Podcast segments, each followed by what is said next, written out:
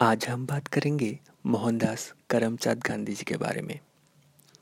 उनका जन्म हुआ था 1869 के सेकेंड ऑफ़ अक्टूबर में, गुजरात के पोरबंदर शहर पर, और उनके पिता का नाम था करमचंद उत्तमचंद गांधी, जो कि दीवान थे, यानी कि चीफ मिनिस्टर, और जिनके कुल चार पत्नियाँ थी।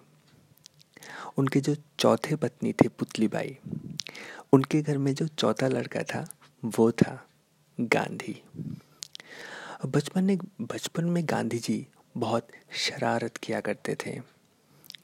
उनके पापा कहते हैं, बचपन में गांधी कुत्तों के साथ बहुत ज़्यादा खेलते थे। कुत्तों के कान पकड़ना उनका बहुत पसंदीदा खेल था। और गांधी जी बचपन में हरिश्चंद्र जी की कहानियाँ से बहुत प्रभावित हुए। और ऐसे ही देखते देखते नौ साल की उम्र में राजकोट में एक स्कूल में दाखिला लिया इन्होंने। और फिर जब वो ग्यारह साल के थे हाई स्कूल में एडमिशन लिया। बचपन में गांधी बहुत शाई टाइप के थे और उनके मार्क्स भी एवरेज ही आते थे। और इसी तरह से देखते देखते मात्र केवल तेरह साल की उम्र में उनकी शादी हो गई, चौदह साल की उम्र वाली कस्तूरबा जी से। जिनका पूरा नाम था कस्तूरबाई मखान जी कपाड़िया और उस ज़माने में शादी जॉइंट इवेंट में होता था। तो उनके साथ उनके बड़े भाई और कज़न की भी शादी हुई थी। गांधी जी बाद में कहते हैं कि जब उनकी शादी हुई, तब वो छोटे थे। कस्तूरबा जी भी छोटी थी। तो कस्तूरबा जी अपने घर मम्मी पापा के यहाँ रहती थी। तो गांधी जी अपनी पत्नी को बहुत मिस करते थे। बहुत ज़्यादा। और इसी दौरान 1885 में उनके फादर की डेथ हो जाती है। और तभी केवल 16 साल की उम्र में गांधी जी के एक बेटे का जन्म होता है। लेकिन वे काफ़ी छोटे होने के कारण उनके बच्चे की भी डेथ हो जाती है। और फिर धीरे धीरे उनके कुल चार बच्चे होते हैं। हरीलाल, मणिलाल, रामदास और देवदास। अठारह साल की उम्र में गांधी जी अहमदाबाद से ग्रेजुएशन कंप्लीट करते हैं अपना। और फिर उनके जो फैमिली फ्रेंड थे, मावजी, देव जोशी जी, वे गांधी जी को सलाह देते हैं कि वो लंदन जाकर अपनी कानून की पढ़ाई पूरी करें। लेकिन घर में इस बात के लिए कोई राज़ी नहीं था।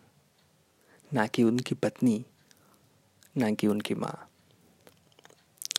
लेकिन उन्होंने फिर प्रण लिया।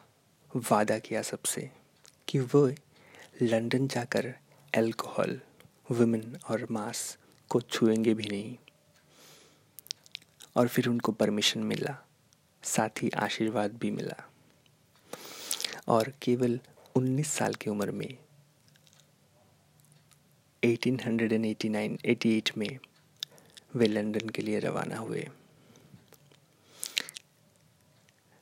हमने पहले ही जाना कि गांधी जी बहुत शाई टाइप के थे। शाइनेस ओवरकम करने के लिए उन्होंने काफ़ी क्लासेस ज्वाइन की पब्लिक स्पीकिंग की। और धीरे धीरे उनका जो शाइनेस था वो कम होता गया। और देखते ही देखते तीन साल बीत गया। बाईस साल की उम्र में जब वे घर लौटते हैं तो उनको पता चलता है कि उनकी माँ की डेथ हो गई थी। और उनको इन्फॉर्म भी नहीं किया गया। वह बहुत दुखी थे तब।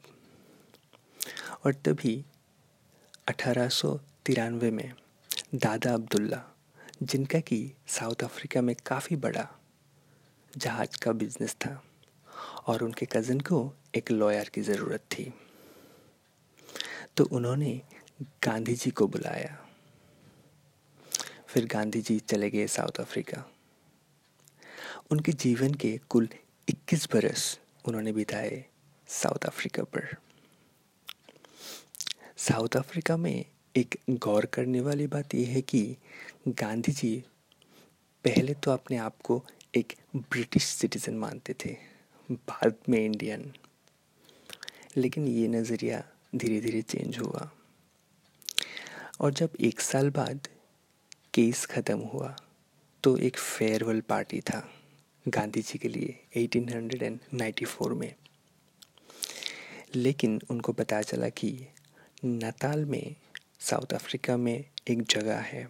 वहाँ पर जो भारतीय है उनके खिलाफ़ काफ़ी उनके साथ काफ़ी डिस्क्रिमिनेशन होता था। तो उन्होंने साउथ अफ्रीका में और कुछ दिन रहने का सिद्धांत लिया। और फिर उसी साल उन्होंने नाताल इंडियन कांग्रेस का गठन किया।